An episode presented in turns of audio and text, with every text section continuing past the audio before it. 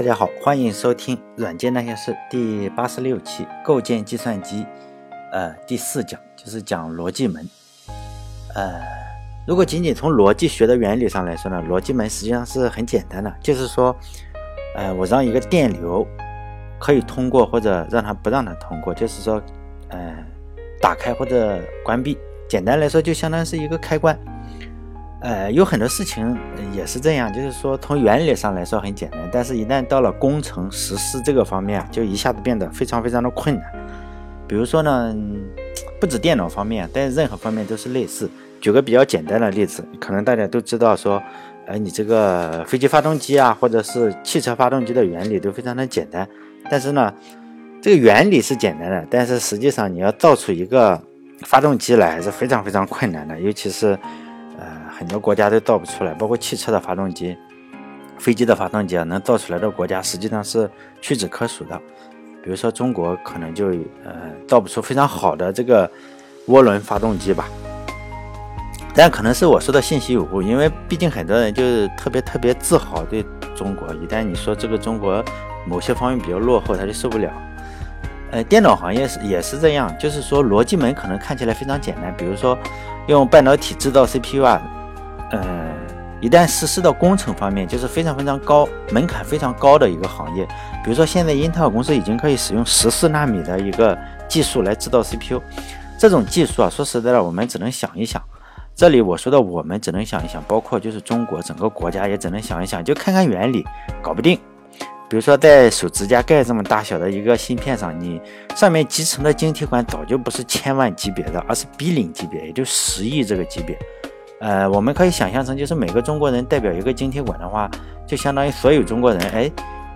呃，就集成一个 CPU 嘛。其实好多行业都是这样，壁垒说起来非常简单，就是我们坐在这里当当键盘侠，说说非常简单，要跨越整个壁垒，说实在比登天还难。比如说我们坐在这里可以说，哎，这个博尔特跑一百米，这个记录就是九秒五八嘛。哎，你只要跑得比九秒五八快一点，你就打破这个记录了，绝对可以名利双收，是一点问题都没有。但是我们坐在这里说一说，是挺好说的，能做到的这个世界上没有，就是零个人，只有博尔特能做到。哎，我说这些的意思就是什么意思呢？就是我说我在这里讲逻辑门，有时候我会讲他说这个东西原理很简单。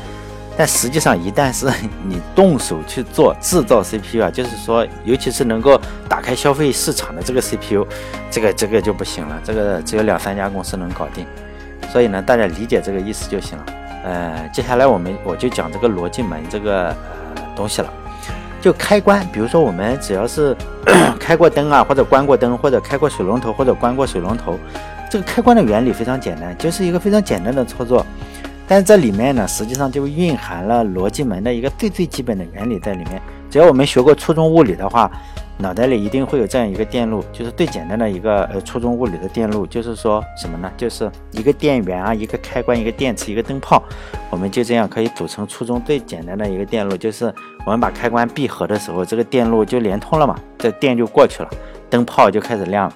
当我们把这个开关一下子断开的时候啊，因为整个的呃，线路就断路了嘛，灯泡也就灭了。其实这个原理呢，早就在十九世纪就被人发现了，就是说肯定嘛，人家造出灯泡来，人家这个原理都知道。但是当时没有人意识到说，哎，使用这么简单的电路，可以就是说，使用这个电路可以把布尔代数用电路哎来实现出来。首次提出这个原理的人呢，叫香农，就美国人嘛，他也他现在被称为叫信息论之父，信息论之父非常厉害的一个人。但这个人非常聪明，这个这个其实挺废话的，人家就是很聪明。他在二十一岁的时候呢，他就写了，呃，被评为有史以来含金量最高的硕士毕业论文。就他二十一岁的时候，硕士毕业论文，就是论文的题目呢叫《继电器和开关电路的符号分析》，就翻译成中文嘛。呃，我为什么要讲他呢？因为我前前就是前两两三次就是讲嘛，就讲继电器。也讲这个符号分析呢，其实就是布尔代数、开关电路，也就是我们都讲了，就是说继电器、继电器和开关电路的符号分析，就是说，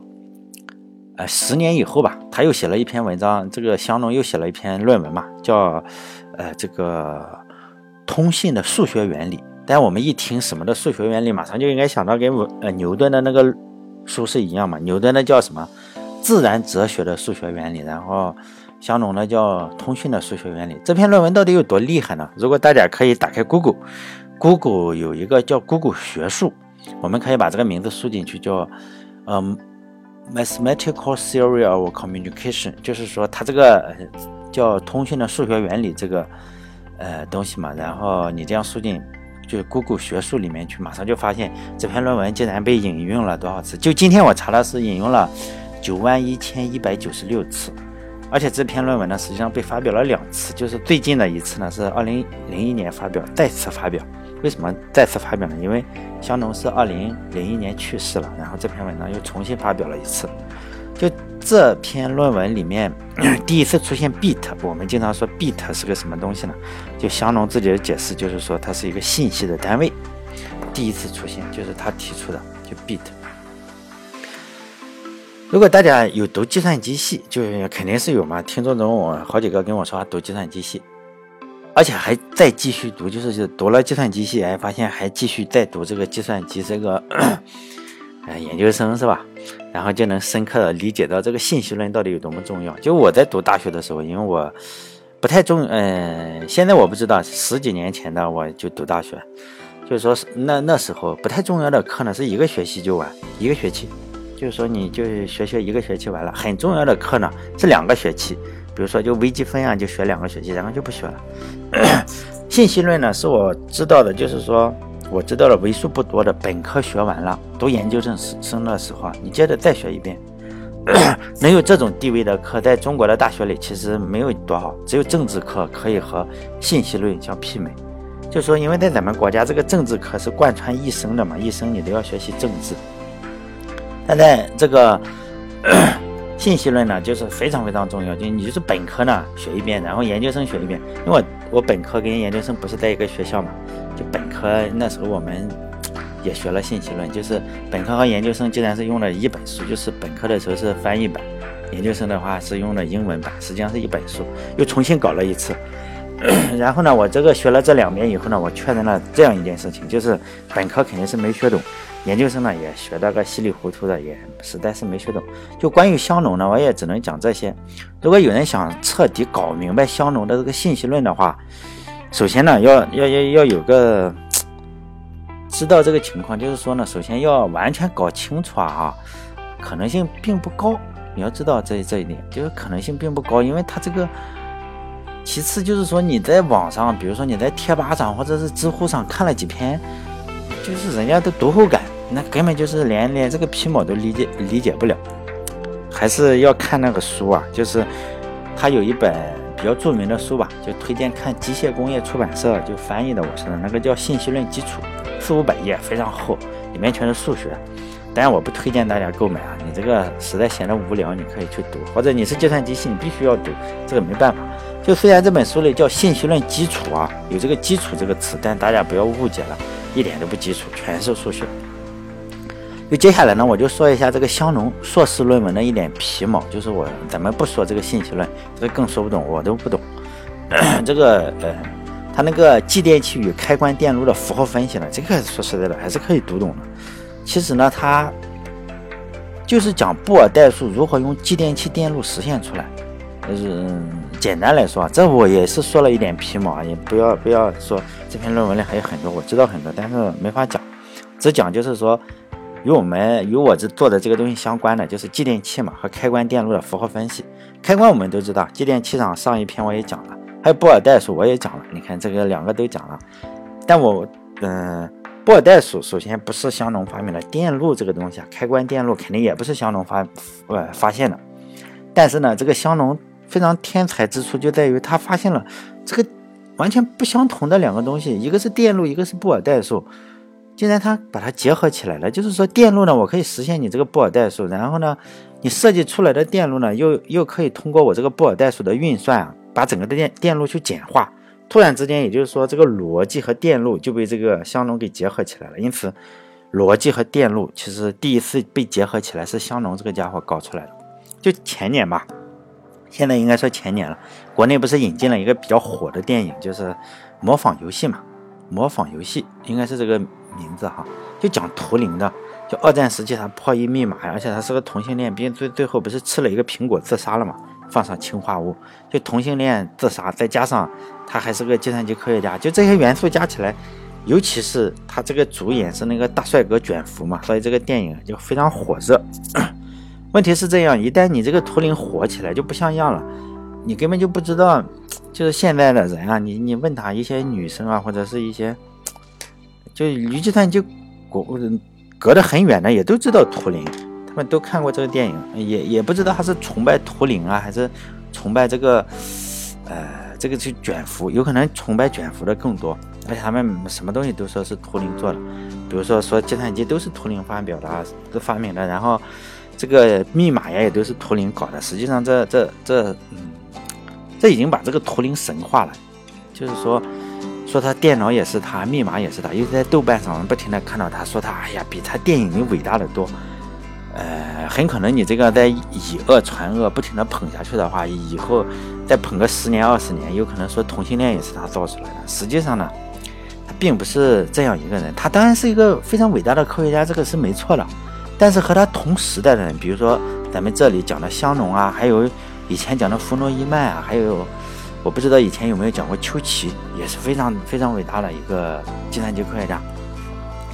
他们每个人的理论啊，还是设计能力都不比图灵差。说实在的，而且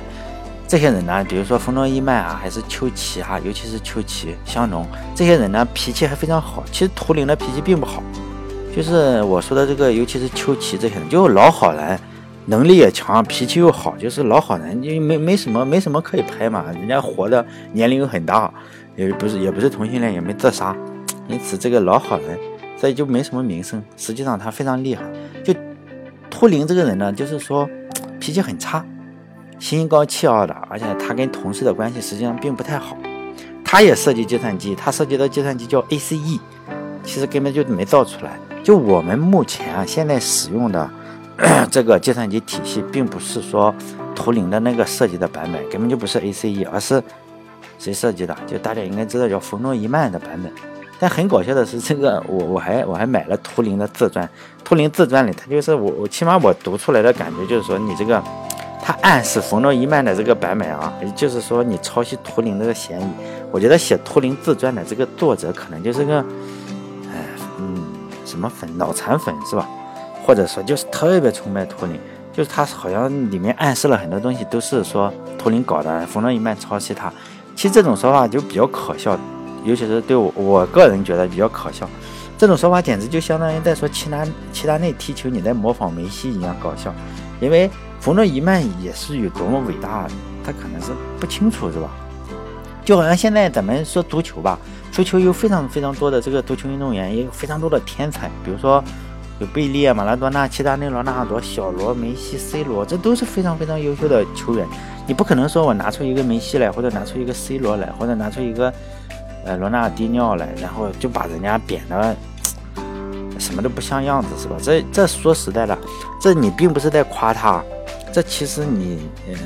也是对他本人的不尊重嘛。你你难道说你同时的一个科学家比人家强那么多，人家都超你吗？这实际上是不太可能的。在足球上起码不可能，在其他行业也不可能。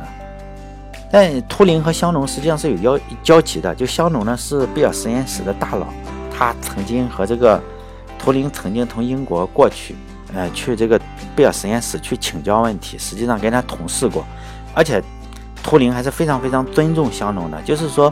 网上有一篇文章，就是达特达特茅斯大学的一个史密斯教授写过的一篇文章。这篇文章的名字翻译成中文叫“图灵来自火星，香农来自水星”嘛。显然他也是模仿，就是说男人来自火星，女人来自水星那个东西。啊。这里我把英文英文写在这里了，就是网上有 PDF 版本，就什么图灵从哪里来，就是这个英文大家自己可以看。网上有 PDF 版本，总共四页 PDF，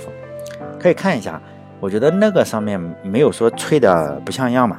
你达特茅斯大学的一个史密斯教授，看起来没有中文版，但我也懒得去翻译。但是大家最好是，你考过英文四级，应该能能看懂哪个字典。我也我也经常翻字典看。既然我们说了这么多，主要是来讲这个电路嘛。电路呢，说实在的，你这个没法讲，因此我就画了这么两张图，就非常简单。就是说如何用电路来实现这个逻辑呢？当然非常简单，就是说我把两个开关啊，通过串联或者并联的方法不同嘛，然后你就可以做出分别做出这个，呃，与或，就是与门和或门，哎，都可以了。就是说我前面也讲了，就是说继电器和开关实际上是可以提供，就是上这个图我是画的是开关嘛，哎，非常简单，也没什么好讲的。然后继电器呢？实际上是可以跟开关提供相同的功能，就是说我主要是提供一个开关的功能嘛，因此我又用继电器把它，呃，把这个开关给取代了，就是说用继继电器又画了一个，也非常执行非常简单的逻辑任务，就是说这种非常简单的继电器的组合呢，就是叫逻辑嘛。你看我就是把非常简单，也是你输入一，它就是什么输入零，就这样非常简单。就我们为什么要用继电器呢？这个图我就不讲了，大家看一下，因为很难讲。为什么要用继电器？如果只用开关的话，我们人工要去手动开关，你这个像家里的开关，你是要用手动开关。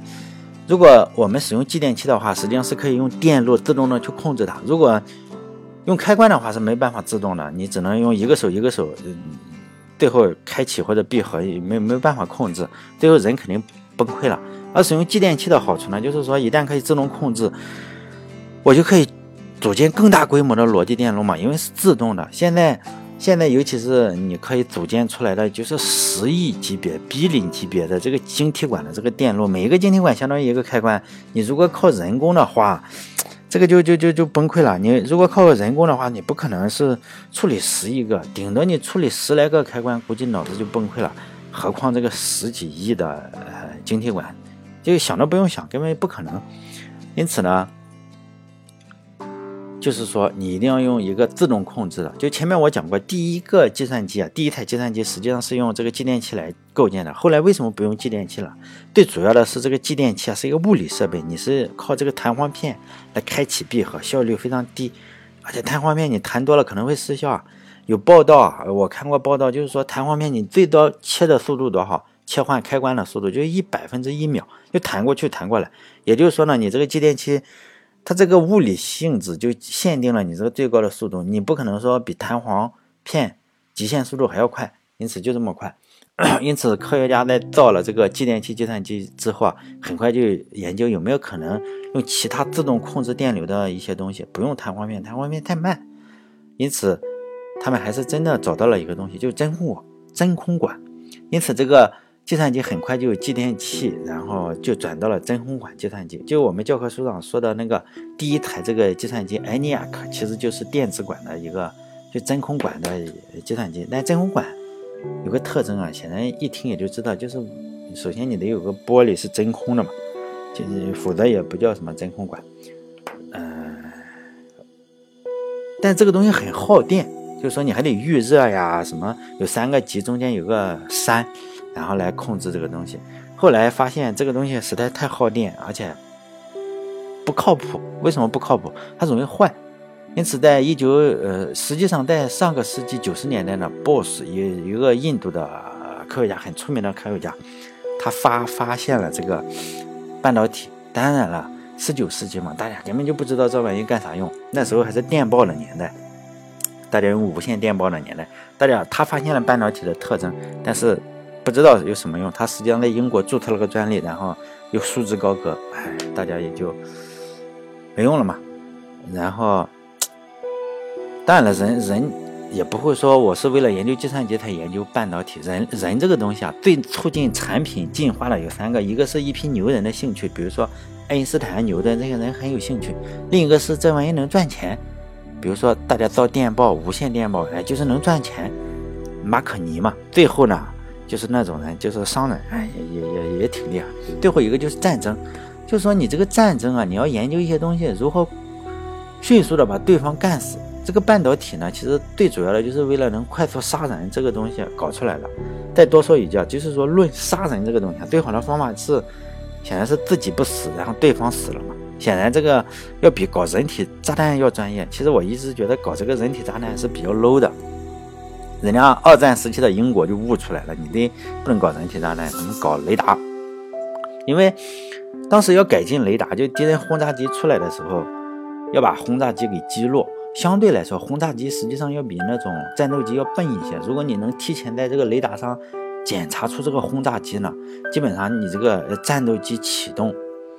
哎，然后这个轰炸机就没跑了，基本上就被在到达轰炸目标之前也就报销了。因此，但是呢，当时雷达上使用的是电子管，精确度是不高的。然后他们就发现了硅这个东西，就是在硅晶体上，就硅晶体接收器实际上是比电子管要靠谱。当时这个那个样子，就是说一段钨丝连在一个晶体硅上，然后放在一个玻璃盒子里，就是说和现在晶体管还是不一样。就硅这个东西含量非常大，是地球上什么第二高的一个元素，第一是氧嘛，就二氧化硅，就咱们的沙子，就是那个呃盖房子的沙子，就一部分氧，一部分。硅实际上硅呢是第二含量，这个地球上含量第二高的一个元素，就是第二，第一大概是百分之四十八点六，第二就是百分之二十六点三嘛。但是提纯这个硅啊，纯度的硅是非常不容易的，因为当时晶体管的作用就是放大器，首先就是说你输入一个小电流，然后放大输出电流，这样的话你就增强了信号。这个呃敌人飞机来的时候你就跑不掉了。战争以后的事情，就德国的科学家在欧洲。就制造出了专门放大电信号的晶体管，但是这个造物弄人啊！其实欧洲的晶体管没有这个贝尔实验室发发发论文发的早。实际上呢，贝尔实验室也搞出了这个晶体管，欧洲也搞出了晶体管，但是人家贝尔实验室抢先发了论文。所以说啊，而且采访这个欧洲实验室的那个科学家，科学家很懊恼说，实际上我们的。比比比比贝尔实验室的要好很多，但是说实在的，你这个发论文这事情你不敢早就没办法。所以说呢，有个非常重要的人生经验就是，你如果能初中谈恋爱呢，你就别高中；你如果能高中谈恋爱呢，你就别大学；大学了就别研究生。如果你到了博士还没谈恋爱，最后只能博士毕业就去当和尚。我前面说了，提纯硅非常不容易。贝尔实验室呢有一个叫拉塞尔奥尔的，他搞他就搞了一个不纯洁的硅。然后呢，里面有个裂缝，两边杂质啊，两边里里面就是有杂质嘛，就是不纯，不纯呢，结果就导致，哎，他发现了一个很重要的东西，就是半导体。那他后来发现了里面不纯的杂质就是碳元素和磷元素和硼元素，受光照的情况下，导致这个导致这个你这个电流啊只能单向运动。你看一说单向，就是说我只能从 A 到 B，不能从 B 到 A。这就相当于我们的开关了嘛，因此呢，后来有制造工艺的，我们就不说了，可能有什么硼元素啊，有铟元素，有有什么很多的元素，有锗元素啊，硅元素什么的，最后形成什么共价键，这个故事就比较复杂。但是我们只需要知道，哎，里面你这个硅里面掺了杂质，这个东西能够做出一个类似于开关的东西来，类似于我们的继电器的弹簧片，然后类似于你这个真空管里面那个。呃就是山，就是中间那个那个东西，那个那个叫山的东西，我也不知道为什么还叫山。反正它就是能控制电流的开关了嘛。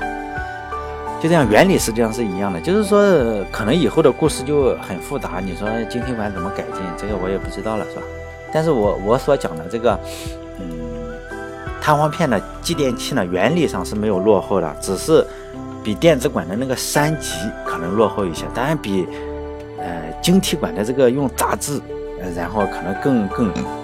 更加的落后一些，但是原理还是一样的。就是说，现在我们很少见到继电器了，也很少见到晶体管，也很少见到什么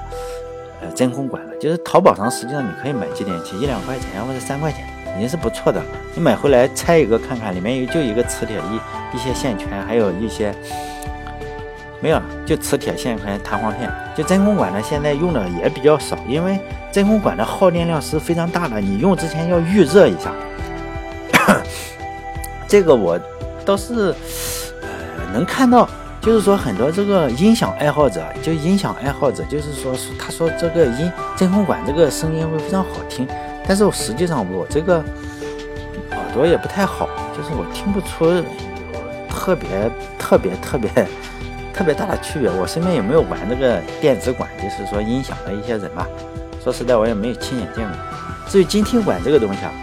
现在倒是能随处可见。比如说我们手机里任何地方都有晶体管，但是它又太小了，我们也只能看到一些封装，根本也看不到什么具体里面长啥样，肯定不可能。哎，这一次我就是最重要的，就是画了这几个电路图，但是我也没法讲，因为电路图这东西你还是要自己看一下。尤其是使用继电器画的门电路，我没有画完所有的逻辑门电路，我就画了一个，把两个继电器串联起来，但是并联起来是另外一个电路。就说这其实都是教科书的内容，有兴趣的话就找一本讲微机原理的书，这里面都有，包括几个非常重要的电路，包括与门、与与或非都要知道嘛，还有与非门、或非门，还有二四一码器这种东西都非常重要的电路，而且我个人觉得非常有趣。搞清楚这几个电路的话，可能也没什么用处。但是如果你要致力于当一个程序员的话，我个人觉得还是搞清楚还是比不清楚强一点。如果你是计算机系要读书的这种大学生的话，这种题说实在就是送分题，你一定要搞清楚。呃，好了，这一期就讲到这里，最主要的就这几个电路图，大家可以自己研究一下。好，再见。